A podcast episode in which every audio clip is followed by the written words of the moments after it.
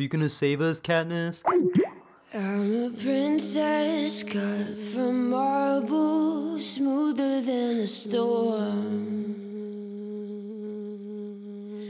And the scars that mark my body, they're silver and gold.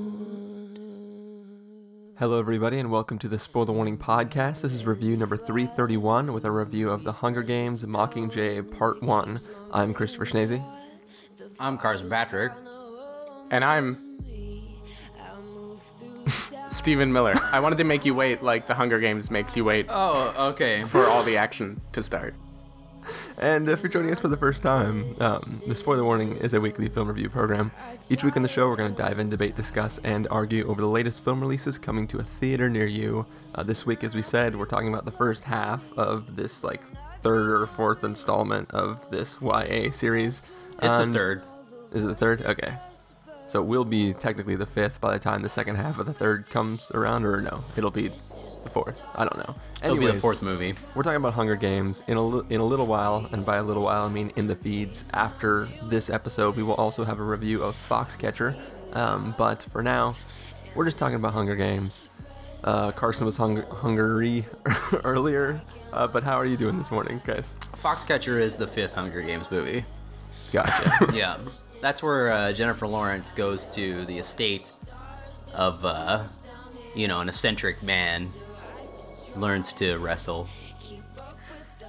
You know, yes. it's, it's sort of the the uh, the very dark and cerebral version. This comes right before she joins the Avengers Right. as yeah. Hawkeye. you know what was confusing is this movie, the director's name was like Frank Lawrence. Francis So- Lawrence. Yeah.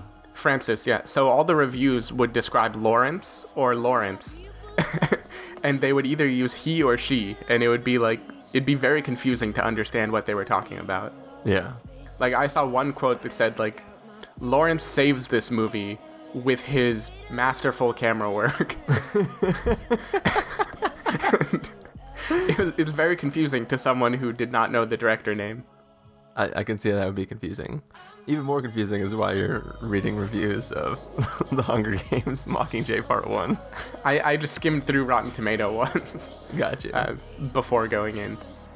My, okay, so real, real fast, like you know, we we've been doing this podcast for a while, and I don't know what your guys' experience, but around here, um, I, I like it doesn't matter what the movie is, how big it is. You know, the, the theater will sometimes be pretty packed, but for the most part, it's always mostly empty. And the last time that I went to a sold out show was for um, the last Bond movie, and um, I don't even know that it was completely sold out, but I drove to the theater, and when I got there, like there were people parking in shopping markets like next to the theater, and I was like, "Yep, no way that we're gonna see this movie tonight." Um, but I've been seeing everything on Thursday nights, and uh, you know, first two showings of this movie on a Thursday night, which nobody ever goes to movies on Thursday nights, were sold out, and they were running showtimes every 30 minutes on a Thursday night when usually they only have one or two. So, um, apparently, you know, this this Hunger Games thing is even bigger than I remember it being from the last couple Hunger Games movies. Yeah, my experience was the same. Um, I mean, there were definitely sold out showings. All the 21 up showings were sold out. So we were stuck in the non 21 and up uh, theater. Oh, damn. Still, no, Oh, we were in like the Ugh. back on the far right. You know, like that was definitely getting to the point where it would have been sold out. I'm And sure it- Stephen really wanted to drink during this movie. I really did. you, you were playing the thirsty games. Yeah. I- I wanted to do something that Woody Harrelson couldn't do. you were Woody Harrelson in this movie. So why was he sober in this movie?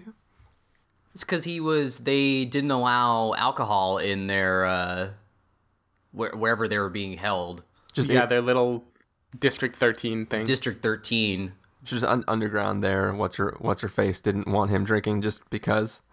Well, I think Yeah, it was. I I, think it was mandated by uh, Julianne Moore's character and like all the the head characters, because like that's why um, everyone dressed the same, and Elizabeth Banks couldn't have her, you know, awesome outfits. Yeah, well, I just thought that was because they hated the Capitol, but there's nothing about drinking specifically that relates to the Capitol, so I would I would just assume that that she'd be fine with it. I, I vaguely remember uh, there being a line where I think Elizabeth Banks told Woody Harrelson that, or somebody said they they they referenced the fact that they they didn't allow alcohol down in their What- little, you know, bunker or whatever. Wherever yeah, they Woody, were Woody. Harrelson. Woody Harrelson said something about Julianne Moore, like, you know, I can't stand behind her because of this prohibition thing, Yeah, yeah, but she's pretty all right. yeah. He- Here, here's the thing, though. I mean, I, I know this is a fictitious world, and uh, you know, so it, it's hard to criticize the the the this one little thing about the film. But so let's let's pretend that the Hunger Games is real, and we're involved in this real revolution. And you know, this guy who, for some reason, his name is Haymitch, uh, is hey, hey, Mitch. is- so so so Haymitch has been a pretty integral part in in helping Katniss up until this moment in the story, and all the while he has been drunk as hell. Like the entire entire series up until now, he's all he's always drinking, right? So I think it's reasonable to assume that part of his skill comes from his drinking. Like if you make him sober up, you take away a key part of his character, which may or may not have led. It's like it's like you know you know things were do- doing fine with him being a drunk. Maybe we should leave him a drunk and not try to sober him up. Mm-hmm. Though I also don't remember them. I remember them playing up the fact that he was a drunk. I don't remember him seeming drunk in the other movies, like most of the time. Well, Yeah, he well- was like Denzel in Flight. He was just so good. Yeah, I guess He, so. he hit it very well. You just didn't see the scenes where he was doing coke to to you know pick him up to, to before he wake came in himself to- up. Yeah. Yeah, doing coke on an airplane on the way over. Right. Yeah. That's in the uh, unrated version.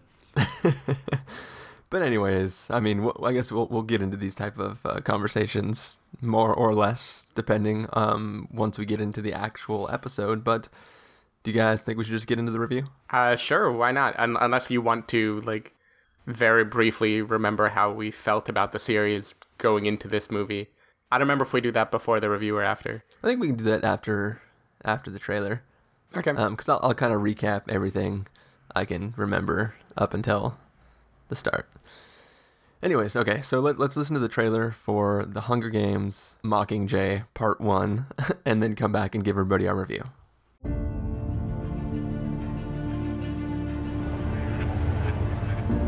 I never wanted any of this. I never wanted to be in the games. I just wanted to save my sister and keep Peeta alive. Miss Everdeen. It's the things we love most that destroy us.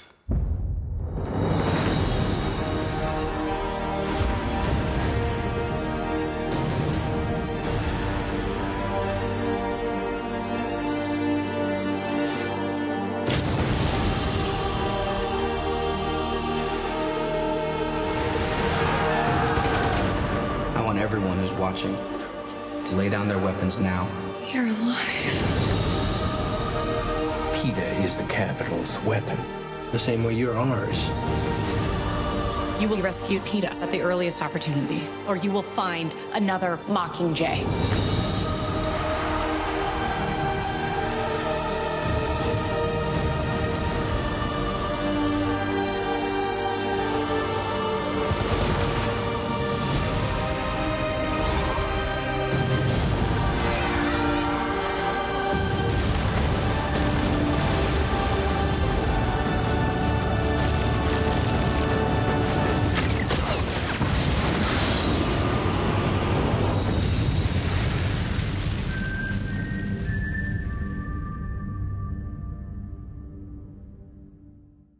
Right, so you just listened to the trailer for The Hunger Games Mockingjay Part 1.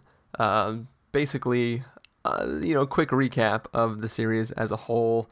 Um, you know, there is, you know, the, the, these cool people in the Capitol. They're all rich and happy, and there's a bunch of these like, you know, ranging in different levels, but like some poor districts and some all right districts. So basically, this regime that runs this capital city where everything is super awesome is controlling all the outer districts of this universe by making them send tributes to these games in which everybody kills each other and then the winners of the games, I guess, get to go to the Capitol or something like that. But uh, in, a, in a big twist of, of the way this has been working for the last 75 years or whatever it is, um, Katniss and uh, Peeta decide to break the system and threaten to kill themselves at the end of the games instead of killing, well, kill themselves together instead of killing one another. And uh, the entire system is thrown into disarray. Oh, the no. The Capitol responds by making a new rule for the next game. And maybe the next game was the 75th. Anyways, in the next game, they're like, well, no, we're not going to pull random people who have not competed before. We're going to com- we're going to pull people who have competed before. This new reaping will take place only from people who are winners of previous games. Oh my god, this is crazy. Big old controversy. They go into the games. Katniss is ready to have to try to survive, but it turns out that there might be other people competing in the games who are actually part of some secret alliance who are actually there to try to protect Katniss and possibly get her out. A bunch of stuff is going on. They're trying to Something compete. is a clock and nobody cares. Yeah, there's there's weird systems. We're we're figuring stuff out. The one guy who's in the wheelchair in this movie, and I don't remember how he gets there. Um, ba- basically, Katniss wires up some stuff to some sort of electrical thing. Um, puts these like electrodes in the ground, shoots an arrow into the dome that makes up the pretend sky for the area where they're competing. Big explosion, wall falls down, credits roll, and then this movie starts. Katniss is awake in some other group of people, realizing there's this huge revolution going on. The people of these districts are now starting to rise up, all behind this symbol of the Mockingjay, which is her, and she has to get over her whatever problem and uh, try to lead these people on this revolution so they can assault the Capitol and hopefully one day in the next film um, take over everything and win the war. So let's go around real quickly and uh, let's let everybody know, kind of, for those who are new to the show, or maybe people who have forgotten, or if our opinions have changed at all over the last couple of years, uh, what has been our opinion each of the Hunger Games franchise as a whole? Carson, start us off. Um, I I enjoyed the first Hunger Games. Uh, I mean, it's not a perfect movie, but uh, I felt that it had, excuse me, it felt that it had a uh, a leg up on these other YA movies.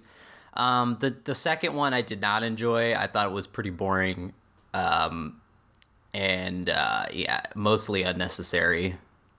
And I think what made what made the first what the stuff I liked about the first movie was just sort of recycled in the second one.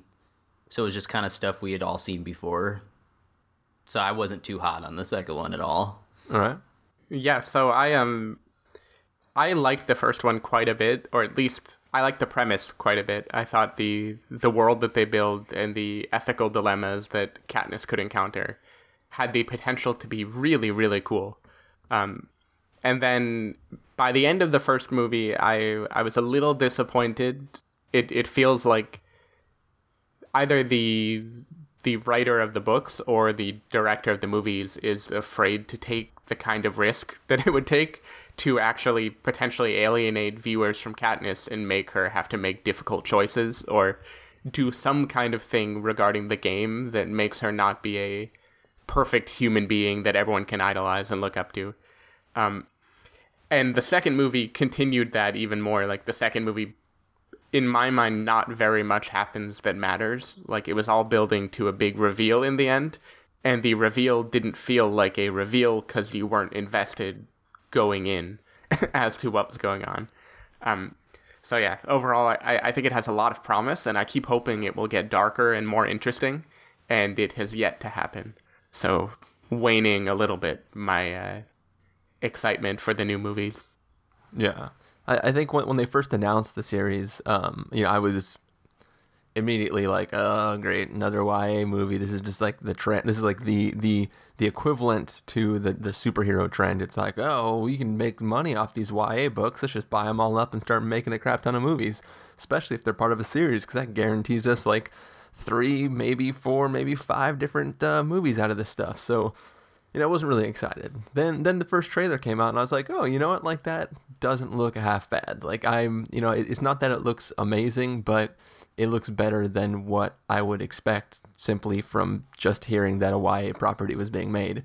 Um, which if you remember, was actually sort of the same way I felt about the Maze Runner. Um, like I was actually one of the later trailers for that came out. I was like, oh, you know what? That actually doesn't look half bad, and I'm willing to actually check this out. Um, as the series progressed, uh, you know, like I, basically, I'd see a movie and be like, okay, the first one was all right. Saw the second one, mostly was, you know, the first one didn't like stand out to me, but I was like, you know what, that was that was all right. I I, I like what it did. Um, it was cool ideas, kind of fun. So when the second one came out, I was like, okay, cool. Like the first one was all right.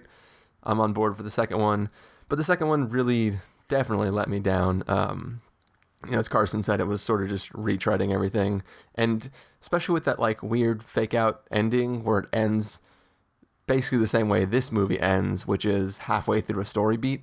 Um, that I wasn't too stoked on. So I wasn't excited for the series going forward after that one. And then these trailers came out and I started to get that same sense of like, oh, like maybe this will actually be pretty cool. Like I like I like the idea of of um it seeming to get darker. It you know, like there, there's all the shots in the trailers of like rooms full of missiles and you know, like things and Katniss actually being part of a real revolution instead of just fighting other kids and There's the idea- things in no, boxes. not fighting other kids.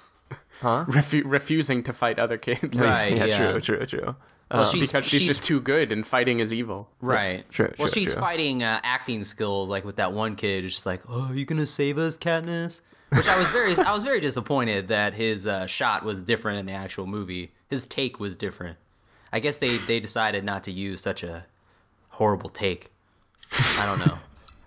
Anyways, I, I, w- I was excited for because you know up until now, or up until this film, like the story has really been, you know, young people put in what is seemingly an adult situation, all for the amusement of you know the amusement and the power hungriness of this like crazy regime of these people in the Capitol Of Kiefer city. Sutherland's dad. Yeah, Yeah. basically.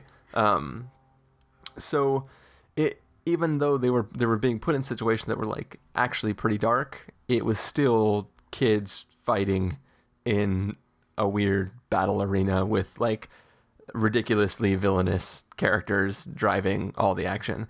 So the idea that like now these kids are now put in charge of a real world revolution, uh, you know, you know that that that in and of itself is is kind of a cool thing. So up until going into this movie, that was kind of where I was at. Like the idea of this third film actually starting to turn into like a real movie instead of being just this continued kid series was kind of exciting. All that being said, Carson, why don't you uh, let everybody know how the film actually turned out? Uh, oh boy. Uh, well, I I think it's just safe to say that this movie is just straight up ass. Like I, ugh, like I haven't tasted this much ass since I drank hot chocolate at Kirk Hammer's house last week. but you know, at least that was a joyous, festive ass, not some bland, serious ass with a big stick up it. Because this was just, oh my goodness, like this is so boring. Like, I it I understand why, you know, the studio wants to split the last movie in half. I mean, obviously they, they want to milk it for all it's worth. Um, and that's fine, but at least try and, you know, give us a, a movie that's, you know, entertaining because I feel like one, this suffers from the Hobbit syndrome where the final book isn't very long. It's like 300 pages and it's been stretched way beyond its limit. Um, and what we're left with is just a movie that's all filler and nothing about it is interesting. Um, I E- think e- even even real fast, even with the Hobbit though, and like I'm not trying to like you know rile up any Tolkien fans out there, but at least what Peter Jackson is trying to do is pull in source material from other Tolkien stuff and then also insert things where like you know like in in the Hobbit where like Gandalf is just gone for a long ass time. It's like well we'll, we'll just insert all this stuff that he was doing at that time. Like mm-hmm. it's it I understand the idea behind Peter Jackson trying to stretch it out. This, it follows a book which is literally half a story, and then the next movie from the next book is being split again. It's like it feels like one story that's been split into three. It, it feels like what people argue The Hobbit is, but at least The Hobbit, whether or not it's good, does feel like big arcs that are actually taking place that have theoretical ending points after big climactic action beats, as opposed to this where it's like definitely like the last movie felt like halfway through a movie when she shoots the arrow into the dome and then the credits just roll and then this one is obviously half a movie because it is half a book um, Yeah, I mean Yeah. compared compared to this, The Hobbit is like the most lean, complete, well deserving movie series I've ever seen. like, let alone I remember people being kind of pissed off when Harry Potter Part Seven was splitting too. Yeah. And that is such a positive counterexample to this by comparison. Yeah, I mean, I was gonna mention that that. I mean, obviously that series is just all around a lot better than this series, but yeah, I mean that that final split seemed necessary in the fact that the book was uh, the longest of the series, and you know, part one didn't feel just like filler. It felt like uh, it could stand on its own. And- also on, on in in the Harry Potter series, I mean spoilers for that series, but didn't didn't that splitting take place um, right at the point in which there is an escape and a major death of a character?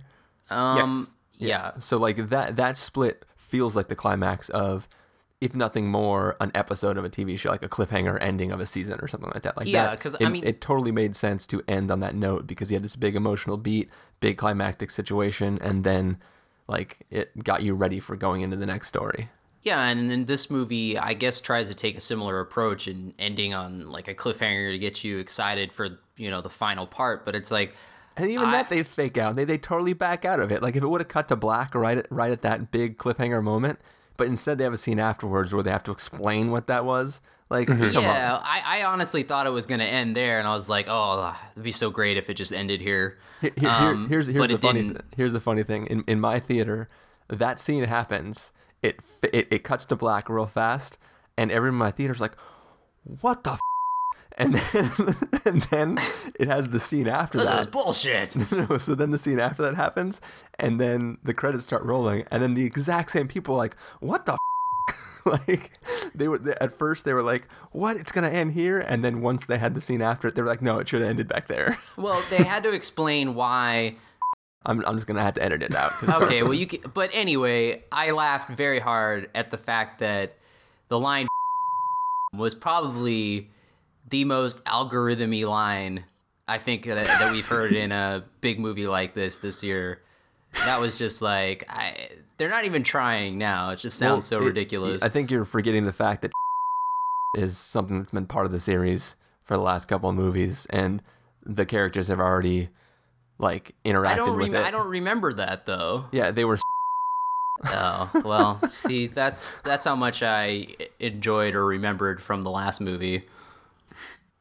Because Anyways. I, I, anyway, it's just so. I mean, the whole movie is like that, where it's just a lot of people standing around talking about stuff that's just really boring. I mean, it's exactly like how Captain America: Winter Soldier was, uh, except I think even worse because uh, it's just. It's just I it's, feel like it's y- y- super redundant. I feel like you can't even compare those. Captain America: Winter Soldier had so much more action going on. Than No, but this I'm movie. saying in terms of like people standing around looking at screens and saying what's happening and stuff like Mm-hmm. that. Well, I Um, mean, the, the the comparison that does work, at least for me, is that um, the films that preceded each of those films, Winter Soldier and this film, um, I wasn't like super excited about. Like they didn't they didn't totally work for me. But then when I saw the trailer for these films, Winter Soldier and this one, I was like, oh shoot, like this is actually going to get into like a real war going on, and this character is actually going to stand up for something, and this might actually potentially be uh, a darker take on this character. And then both films didn't do that. So Yeah. e- even though Carson's the way the way it means for the way Carson's trying to make the comparison may not work for you, Stephen, but for me, accidentally, he's actually pretty apt. Well, there you go. But uh no, I think that, you know, like I said, I think the first Hunger Games had a little bit of a higher quality than some of these other YA movies, at least the ones that had been out at the time. And now this film just feels in line with all these other ones that have come out, like Maze Runner, Divergent. Um, that's all I can think of right now. But I feel like that those they all feel like it's now kind of down to that level where it just they all look the same, they all feel the same. Although I would argue at least that with the first Divergent movie, they had like a really dumb soundtrack that like could keep you entertained and like people acting like fools, um, like ridiculous characters. Um, in this movie, it's like the most upbeat thing about it is the credits when they play that Lorde song. And I was like, why wouldn't they just? I don't know. To me, like that was, it was funny that like when it finally came alive, it was when the credits rolled. Um, Speaking of the Divergent series, real fast, just interjecting. I don't know if you guys saw the trailer for Insurgent or whatever the next oh, yeah. Divergent I, movie I is. didn't. I No. didn't see it in front of uh, the movie, but I saw it online. Well, it was in front of the movie for me, and I, I finally like me watching that trailer is the way Carson always complains about the Avengers being all bullshit CG and all that kind of looks stuff. pretty because bad. That movie is the most terrible looking. Like, Oh, like, it's that- it's bad. That that entire trailer doesn't even look like it comes from the movie. It looks like they filmed that like just for a trailer and they did it in like an hour and somebody just whipped it up with their new After Effects skills or something because it just looks like super trash. It it does look pretty bad. Um, But I thought of Carson during that trailer, so I'm I'm glad you did because so, that was so at least there's that. Oh man, I just, I just, I don't know why they have to all be so boring. Um, I just feel like you know, Stephen mentioned something about uh, the fact that these movies they have a lot of interesting themes, but they don't really seem to go to like the dark places that you'd want them to.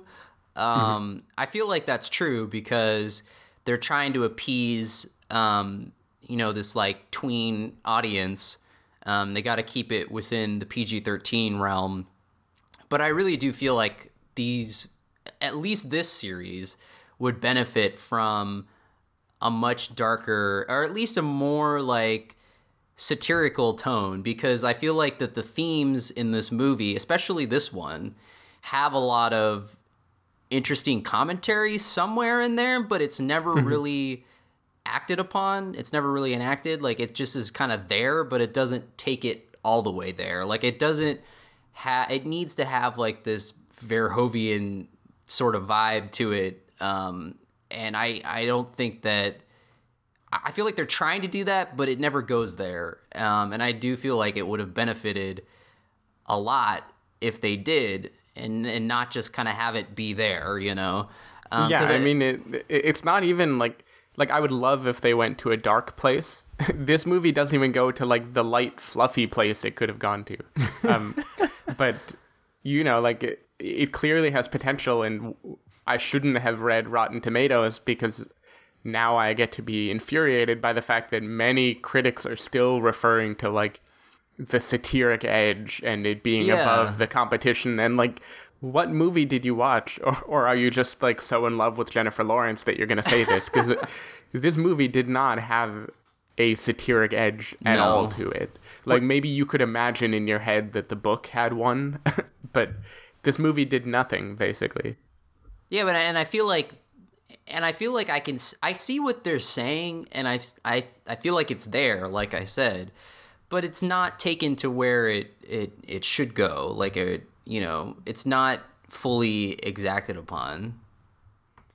And I think it should be because there is I did like the sort of in this movie the you know the themes of like oh we have to make Katniss this you know war icon and then I one of the few scenes that I did like was when they were trying to film that little uh, propaganda video where she raises the flag and PS, PSH was yelling at her going like you just came from battle um, which I thought was funny I don't remember him yelling that line, but i could act the shit out of this Yeah, no, remember that? He like he's like, I'm sorry for being uh I'm sorry for being outraged or something. Um, and he's just like, but you just came for a battle. Uh, he's like, you pig. f-." Uh, no, he didn't say that, but yeah, it's like, I I just was like, oh, whoa, someone's actually uh finally Philip Seymour Hoffman is uh you know showing these people like how to act. It's so weird that you get all these good actors in this movie and they're just all like I don't know if they're I don't know if it's this way, but it feels like they're all being told to just act very one note um, and not really bring any sort of energy or somewhat to it. Like it's so weird how like like why would you hire Julianne Moore or Philip Seymour Hoffman and have them just sit by computer screens and deliver lines like, "Well, the rebels are coming," you know? I don't know. It's just stupid. Like so. Anyway, I I like I like the cast and I like the themes of what they were trying to go for, but none of it comes together whatsoever. And this movie is just all filler and all talk too. It's it's it's very strange, but uh, I don't know. When the movie ended, everyone went apeshit. They're like, "Oh my god!" Clap, clap. I can't wait to give you my money next Thanksgiving. So, someone liked it, not me. All right. Well, Stephen, were you one of the people that liked it? No, I also thought it was all filler Seymour Hoffman. it, it was just so boring. Like, like Carson, I haven't seen so much needless exposition since I went to Kirk Cameron's house. um, but at least that one was festive. Like this, this movie it violates that big principle of like show don't tell.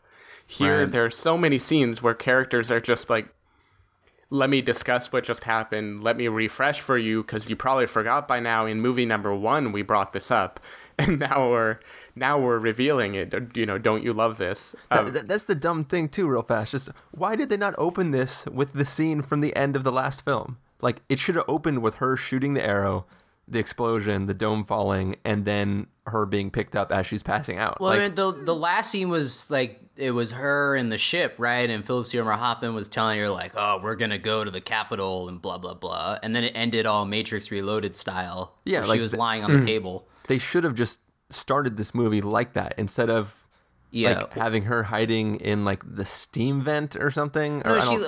I guess she. Well, she woke up from a dream, and she was already in like the District Thirteen, like where they're all hanging out, right? Yeah, but no, and that's a good point. Like, if if they want you to remember something, they should show it to you, like craft it in a way where you are drawn into it and are shown to remember. You know, like plant the gun in the beginning of the movie, so when it shows up later, you remember it. Uh, instead of here, it, it's literally like they'll just use characters to say. Now remember how President Snow used to use roses to do this. Oh, and remember how we saw the Tracker Jackers in number one. I did it. I forgot. I guess. Uh, it it just makes it so boring and like and nothing happens in this movie. There's no character worth rooting for at all because nobody makes any decisions to do anything. it's like I, I don't know. th- This definitely plays into this fan service type situation where there are secondary characters that I imagine in the books you are grown to love, hmm. like Elizabeth Banks's character.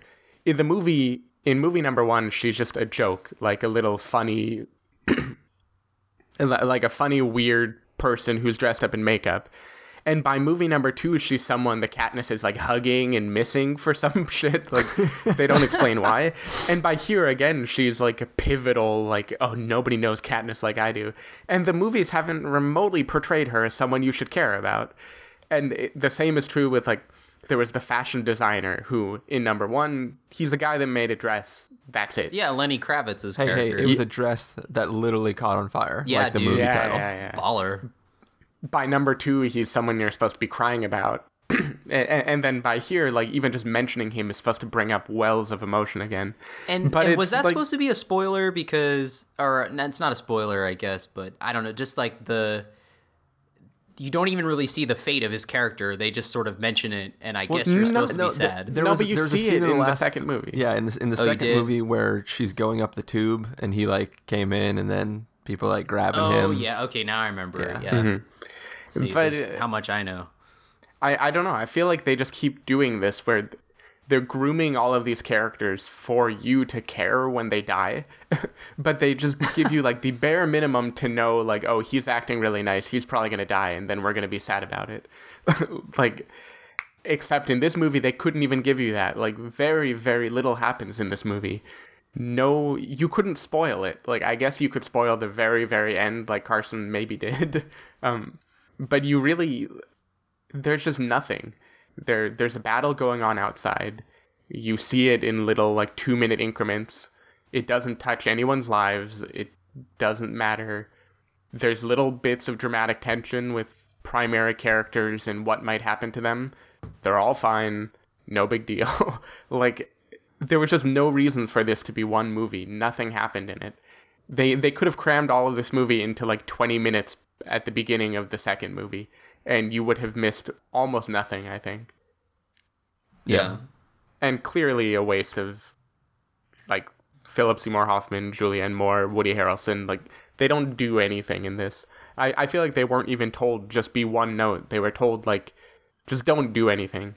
We need we need you to be more muted so Jennifer Lawrence looks like she's being a better actor by by comparison. Yeah. It it's a really it's a waste of time watching this movie. I'm angry that they made it.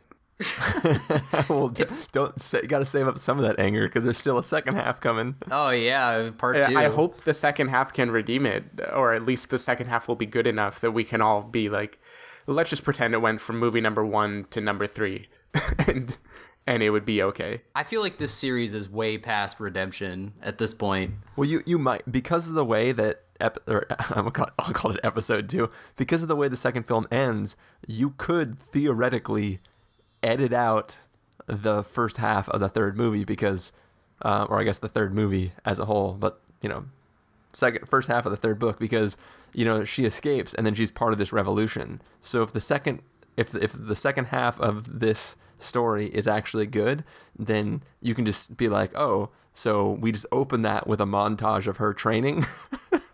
and then you can just go straight from the second one right into the, to the second half of the third. I, I mean, you could easily shortcut it because there's zero character growth Yeah. or plot. That like I don't even understand what her turmoil is in this movie, other than like random back and forth that last through the end of the film. Other than she has to decide whether or not to be the Mockingjay, and that doesn't take all but five minutes. And even like you know they take things like the Mockingjay and the sound and this like, are you are you coming to the tree like song, and it's just it's like it. I guess it was in the book, so they need to do it, and it's gonna make fans care about it. But Yeah. there's like zero resonance of that stuff with me. Like the whole concept of the Mockingjay, they don't. It's like they don't even care if anyone who didn't read the book is watching this movie. They don't. They don't want to make you care about it at all. They just want to shove in as many things as they can, so fans will be like, "Oh well, they hit that note and that note and that note. I'm happy. Let's go pay for the next movie." Well, like e- even even in the context of the story, I mean, I didn't read the books, but the way the film does it is, it's just like really a, a random chance she finds that pin, and then that pin becomes the symbol that represents her. Like, there's no real significance behind that, and the fact that because the Mockingjays are everywhere, you can like send this rhythmic signal through large distances simply by whistling something, and they'll repeat it. Like, there's nothing really significant about the Mockingjay itself, right? Mm-hmm. So As far as I know, there's no significance, which is why even the question of "Will you be our Mockingjay?" almost doesn't make sense to me. Like, I guess you mean, "Will you record videos for us?" Yeah. Big big whoop. well, yeah, like, like really, what Who it is cares? is is the the society adopted that as her symbol outside of her like trying to create that. It's it's it's basically like that you know three finger salute stuff. That's just everybody decided that means Katniss or whatever. Yeah. so I don't know. I give a one finger salute to this movie.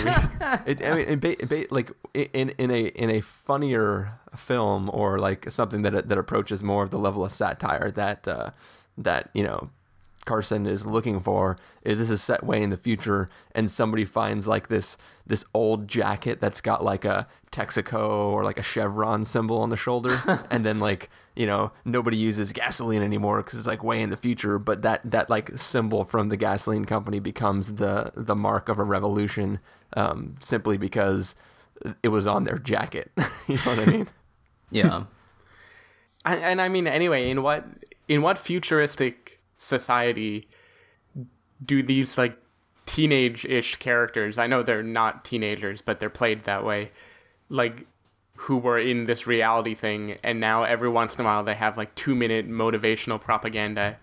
like in what world do those two minute clips immediately make people start fighting or stop fighting and like this little wimpy shrimp like Peeta dude saying like oh stop fighting is gonna change the world all of a sudden like i get they're trying to say that entertainment impacts us and propaganda impacts us Yeah. but this is so media, direct yeah. it's so direct and on the nose that like there's no sense of realism to it. Like you don't even see the way in which they could subtly manipulate emotions. It's just I am telling you to fight. I am telling you to not fight. He's telling them to not fight. He's hurting our cause. But, like but al- al- also remember that in in the last films, simply an action that she takes in the context of the game without even directly speaking to the people watching the show actually instilled mini riots to pop up in certain areas. You know, like she would do Mhm. something and then some person in a crowd would react and then you know inevitably be shot to death or something like that. But her not even attempting to instill some sort of power behind the people watching the games was able to cause action. So if she's Mhm. finally for the first time saying like, "No, I'm out. I'm here. I will fight with you." I, I think that that in it, like if people are already doing that on their own simply because she stands as the symbol, then if that symbol is standing back and h- actually trying to fight with you, I, I could I could see how it could work. I, I I can see on paper why that should work. It's just in in practice the delivery, like those scenes which instill riots, are somehow believable. Like people are invested in the game and they're watching things that upset them. Yeah. Here, it's just like a person is reading a commencement speech to you, or like just giving this phony, phony delivery. I mean, the scene of them trying to film her in a virtual world first is supposed to be the counterpoint to the believable emotions, but I felt like none of the emotions are believable. Yeah. They all feel like little, like one minute sound bites. Yeah. There, there's also a weird thing too, because I mean, we, we we've seen Jennifer Lawrence in a bunch of other things recently where she's playing like a legitimate adult. So they're Mhm. trying to like kid her up now in these films. So it's Yeah. it's weird to see her try to give a rousing adult-like speech, but deliver it in a childlike way. And like you said, even in the moments later when she's authentically upset and you know having just witnessed an event take place, is like screaming like, "This is what the Capitol did. You know that, don't you? Come fight with me." Mhm. She still seems not really. It's like it's like if one of us was trying to deliver that line, having never really acted. Yeah, and, and, I guess that's I guess that's good on Jennifer Lawrence's part that she's playing like I mean that proves how good of an actor she is but I mean it's still like all the other actors in the film this movie is not playing to their strengths I mean it's Yeah. not really a good showcase for what they can do I, I mean, that dynamic would be fine if they did take the satirical edge and pull back and show you how ridiculous this is. Yeah. But I definitely don't feel like the beats in the movie are trying to be like make you feel that this is forced and unbelievable. It's like the beats are supposed to be you are riled up with them. Yeah. Right. with this cheesy delivery. Yeah. All right, so let me get into some things that you guys haven't really completely said, just so that I'm not com- like straight up completely echoing everything you guys are saying, because obviously I feel the same way. Um, but uh, there there are a few things that I kind of like that they did in this film. And when I say a few things, I mean very, very, very few. Uh, so in, in the first film, the first film did have a, a, a little sense of like, holy crap, these are children who are in like very violent situations, and this is kind of insane. You have like the opening scene where everybody's rushing for the equipment, and just you know everybody's sort of dying off frame, but like you see a javelin get thrown, and then you see the result of that, or you you you you you, know violent stuff is happening around you, and while you're not like watching it the way you would in some crazy you know movie like we would all watch, um, you you still get a sense that there is something scary about this situation overall. In the second film, unfortunately, you don't really see a lot of death or combat or anything even off frame. It's it's completely somewhere else in the world of that film. Like so so you go from the first one where there's a bunch of people fighting to the second one where you just hear the cannon going off every couple minutes and you know that another person has died and they flash their picture up on the top of the dome and that's just it. Like Katniss is always surrounded by her crew of people who are secretly trying to work to keep her alive and it kind of takes like the threat becomes the dome and that stupid clock thing and the waves and the tracker jackers or whatever and you, you never get a sense that like people are dangerous. Um, in this, you know, like they're even though they're not presenting it super great, there is some sort of revolution going on, and there are scenes where like people die pretty bad on screen, and like this is the first time that I, that I feel like we've actually seen crazy things where a sea of people are just obliterated by gunfire,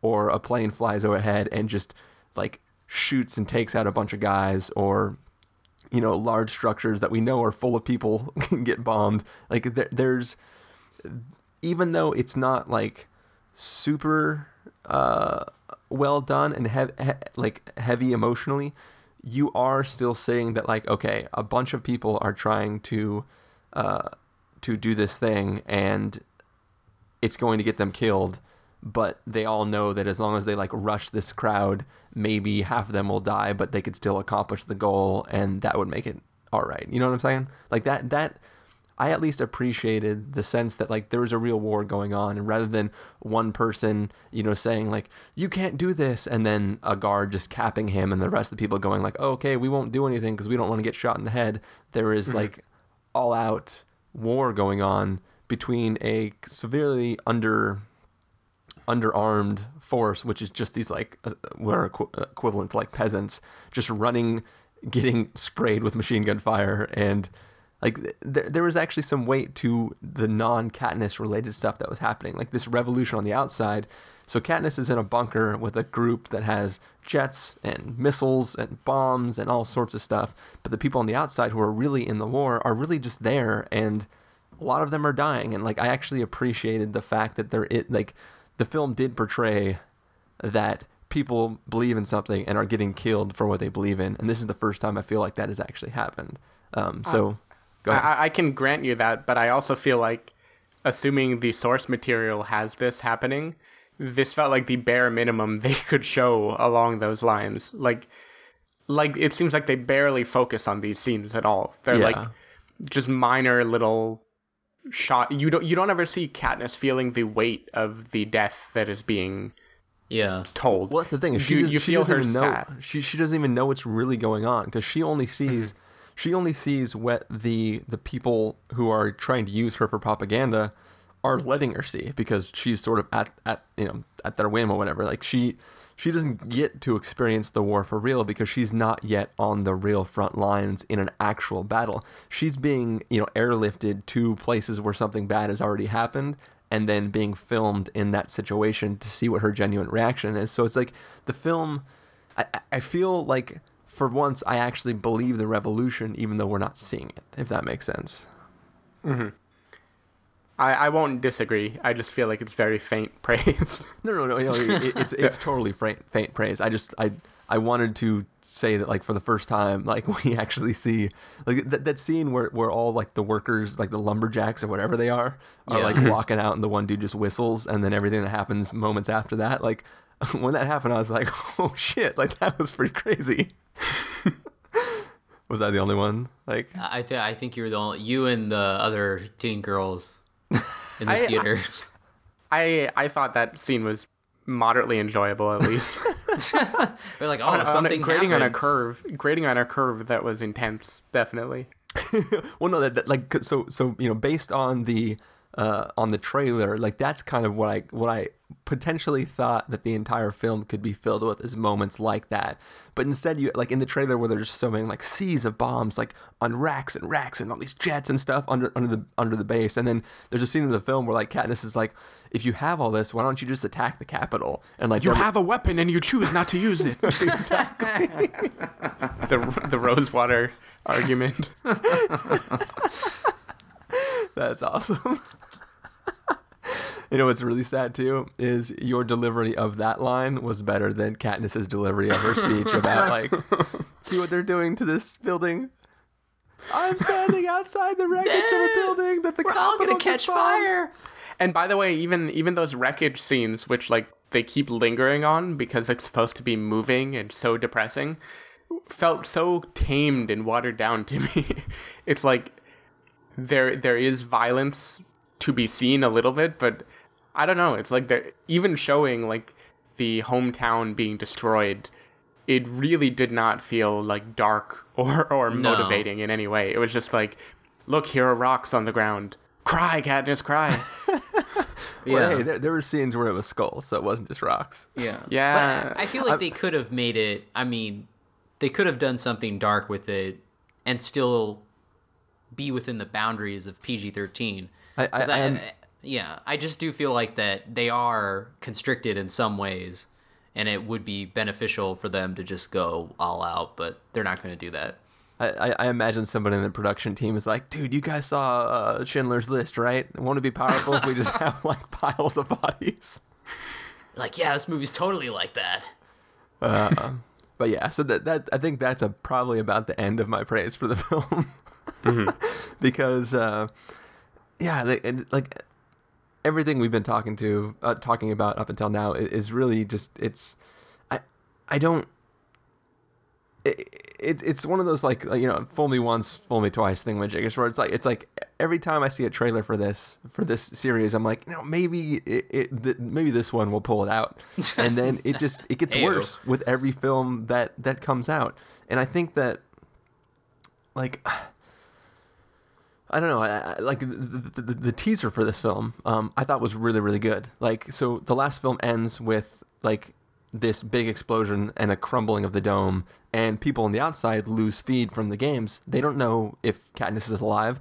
Clearly, the uh, you know the Capitol wants people to believe that she's dead because she's the symbol and all that jazz. And uh, you know, it, it, the the teaser has that scene where you know uh, Peeta is sitting on like the throne in the White Room or whatever, and the or he's standing next to what's his face, and that you know Kiefer Sutherland's dad is. Uh, is you know delivering all this stuff about how awesome the Capitol is, and you know they cut into the feed and they're like, This is Rebel Underground. We have audio, but no video. We're forging a stronger future. This is a pirate transmission from District. Stand by for signal. Repeat. This is a pirate transmission from District 13 with a message. The Mockingjay lives. And then it's all it cuts off. Like that was a great teaser because that is what this universe is supposed to feel like. Like we had the symbol, she may or may not be dead. Uh, Capitol's giving their crappy propaganda message.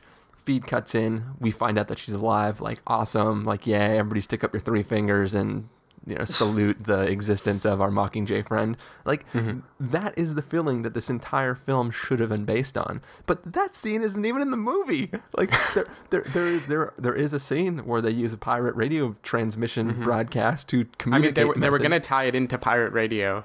To have Philip Seymour Hoffman have come from there. But True. pretty much. But like I, I, I think that trailer is better than any scene in this entire movie, or that teaser, I should say. And I think that teaser was just made specifically for the teaser. No, no, it, was, but I'm saying that like like it, that that teaser communicated exactly what it needed to. Because I remember when that teaser started, because I saw it first in theaters before I saw it online, and I was kind of like, uh, New Hunger Games, whatever. And then it's just like all this stuff, but like there was something about like the way that guy. First of all, that guy, you know, their their wheelchair bound friend, like he just has that voice where when he says something, you're like, ooh, I want to listen to that guy. like, so like that that teaser started with me not caring and made me care momentarily for for this franchise. And Dude, then he's basically playing his uh, same character from uh, Source Code. Source code enables you to cross over into another man's identity in the last eight minutes of his life. yeah, Like the yeah, wacky which is scientist guy. which is awesome because that guy Yeah. just sounds cool. But He's like, "Uh, the, the source code. yeah, time cannot. Blah, blah, blah, blah, blah, blah, blah. He's simply- blah, blah, blah, blah. Uh, anyways, uh, I, I, so I, like I don't know. Like I, I think they should have extrapolated out the mood and tone of that trailer instead of trying to communicate the beats that are supposed to be there from the book because clearly that didn't work out for them. Um, so at this point, like th- the quality of this film and the quality of the last film, like makes me not even want to watch Hunger Games movies again because, like, I, I at this point have absolutely zero hope that it can anything can be pulled out of the the, the franchise. I, I don't think it can. Unless they make one last Hail Mary attempt and it somehow comes together in the final uh, part, but I, I doubt it. yeah, it, it's crazy because they're they're working with well-known source material, it seems like even the bare minimum should get you to care enough to want to watch the last movie. like my bar was not that high for this. Like it I had already abandoned hope that they were going to get ethically interesting or get like dark in any kind of novel way. But they didn't compared to this even the second movie was exciting and I thought the second movie was like mostly useless too. Yeah. but this made me long for the days when they're running around trying to solve a puzzle or something. and, and- and if you, if you compare this franchise to the Harry Potter franchise, which isn't fair because you know, regardless of of whether or not you care about that other franchise, like it's made so much better than th- this is. But like with, with the Harry Potter films, none of the films in that series for me live up to the first film. Like I think the first film is genuinely like really really good. And all the ones after it, I, I have problems with every movie. There's a lot of things that I complain about. There's a lot of things I don't like. But I always feel watching the film that the story is better than the version I'm getting. Like I feel like I, I like the universe. I like the characters. I care about the characters. I care about the events in the film. I just don't think the films are perfectly executed. And I feel watching them that I'm missing so much story that I need to read the books for. And I hate that about them. But I still like watching the movies. Like there was never a point where I was like, "Well, f- screw this. I'm not going to watch the next Harry Potter Mhm. movie." It was no like I'm excited for the Harry Potter movie and then there's some element of it that I don't enjoy or that lets me down, but I still want to see the next one. I still like watching them and I'll still watch them again. Like there's nothing in any of these uh, Hunger Games films that make me ever want to revisit them and the trailers trick me into being willing to seeing it again and then I just get disappointed even more than I did the first one. So Just a vicious vicious cycle. yes. Amen. I, uh, no, I, I have the same feeling. I I am not a fan, a big fan of most of the Harry Potter movies, but they all at least are above that threshold where they're telling you a story that makes you want to go back. And Yeah. like like you said, you feel that they might be shortcutting narrative things. Here, I feel like they're bloating out narrative things for no reason. Yeah. Like th- Uh, they're spreading to- out the thinnest parts of the narrative. Right. Yeah. And it's it's it just all ends up feeling like fan servicing. Mhm. Which it's it's hilarious how uh, the uh, the cat in this movie got more screen time than uh, Josh Hutcherson. it was just like, ugh. Like oh no, Prim went back for the cat. It's like, oh, the dumbass cat. Whatever, leave it.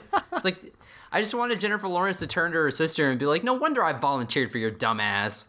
You wouldn't have made it at all. The the best would be that if like she was like the doors are shutting, we need to go. She's like I need to get the cat. So like she's halfway to the cat, and Katniss just pulls out one of the explosive red tipped arrows, kills the cat, and be like now there's no cat.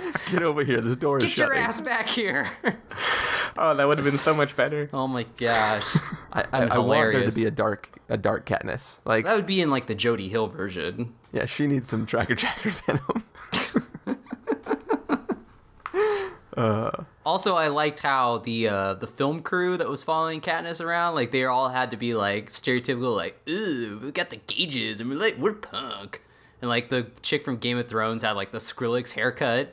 Yeah, Just, no, they were all like steampunk for yeah, no reason. just, they just look really stupid and like I the only thing that I thought was cool was that the one camera dude who couldn't speak, I was like, "Oh, it's the guy from the Mighty Ducks movies and Idle Hands."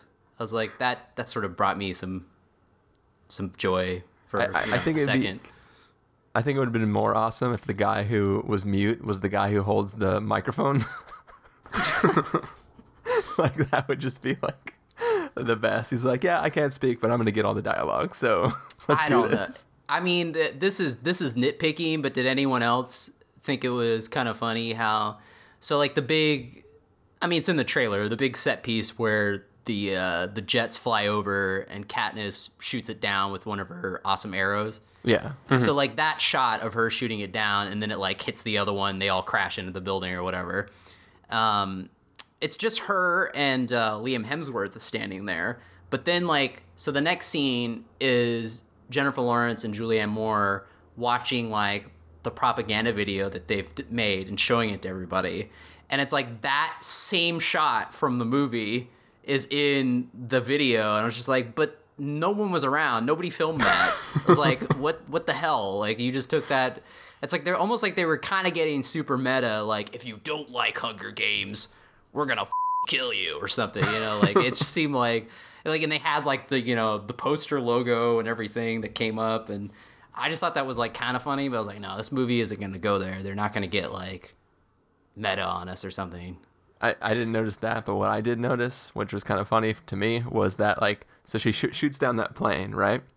And in the very next scene, or like a few scenes later, if you look at her quiver, she's missing the one red arrow that she fired, but she still has the two green and the two yellow.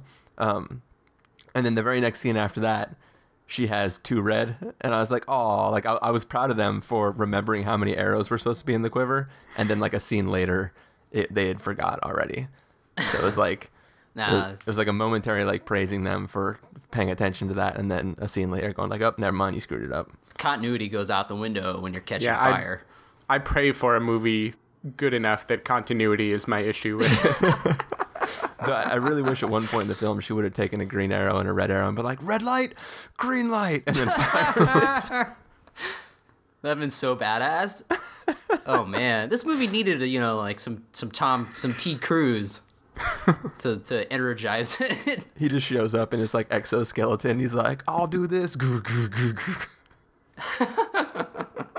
Uh, and then that would be a good crossover. Just Katniss. Oh, hell yeah. Basically reliving this battle over and over and over again. Just everyone keeps dying, and she has to keep figuring out how to save them.